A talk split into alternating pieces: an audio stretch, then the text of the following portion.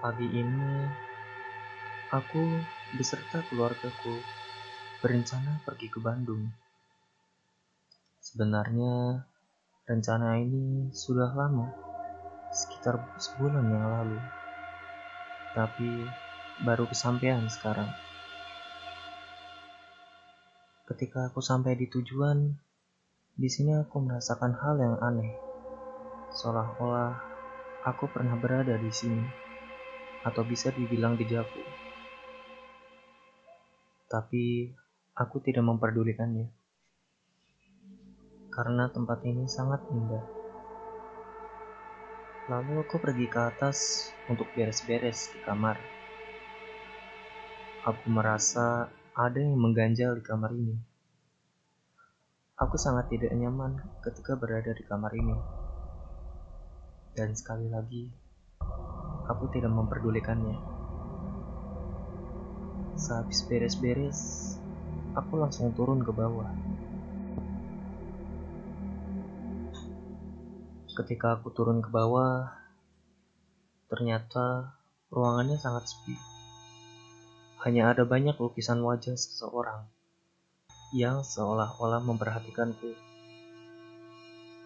Lalu aku berjalan-jalan mengelilingi ruang keluarga ini. Dan anehnya, ruangan ini sangat sepi sekali. Aku tidak melihat keluargaku.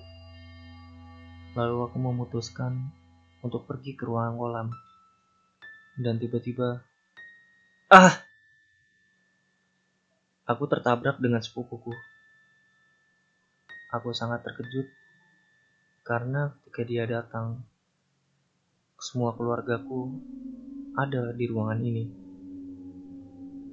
Aku sungguh heran sekali. Padahal aku baru datang, tetapi aku sudah dipermainkan. Ketika malam tiba, aku tidur di bawah dan kakak sepupuku di atas. Sambil menunggu rasa ngantuk datang, kami menonton film horor di laptop.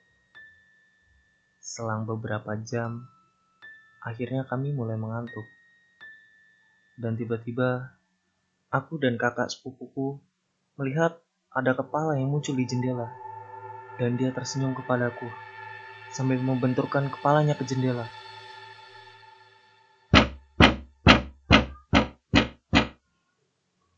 Betapa kaget dan takutnya diriku saat itu. Aku langsung membaca segala macam ayat yang aku hafal. Badanku gemetar dan tidak bisa apa-apa. Lalu kami menutupi diri kami dengan selimut sampai ketiduran dan melupakannya. Paginya, aku bangun terlalu siang dan sampai dimarahi oleh kakekku karena aku tidak sholat subuh.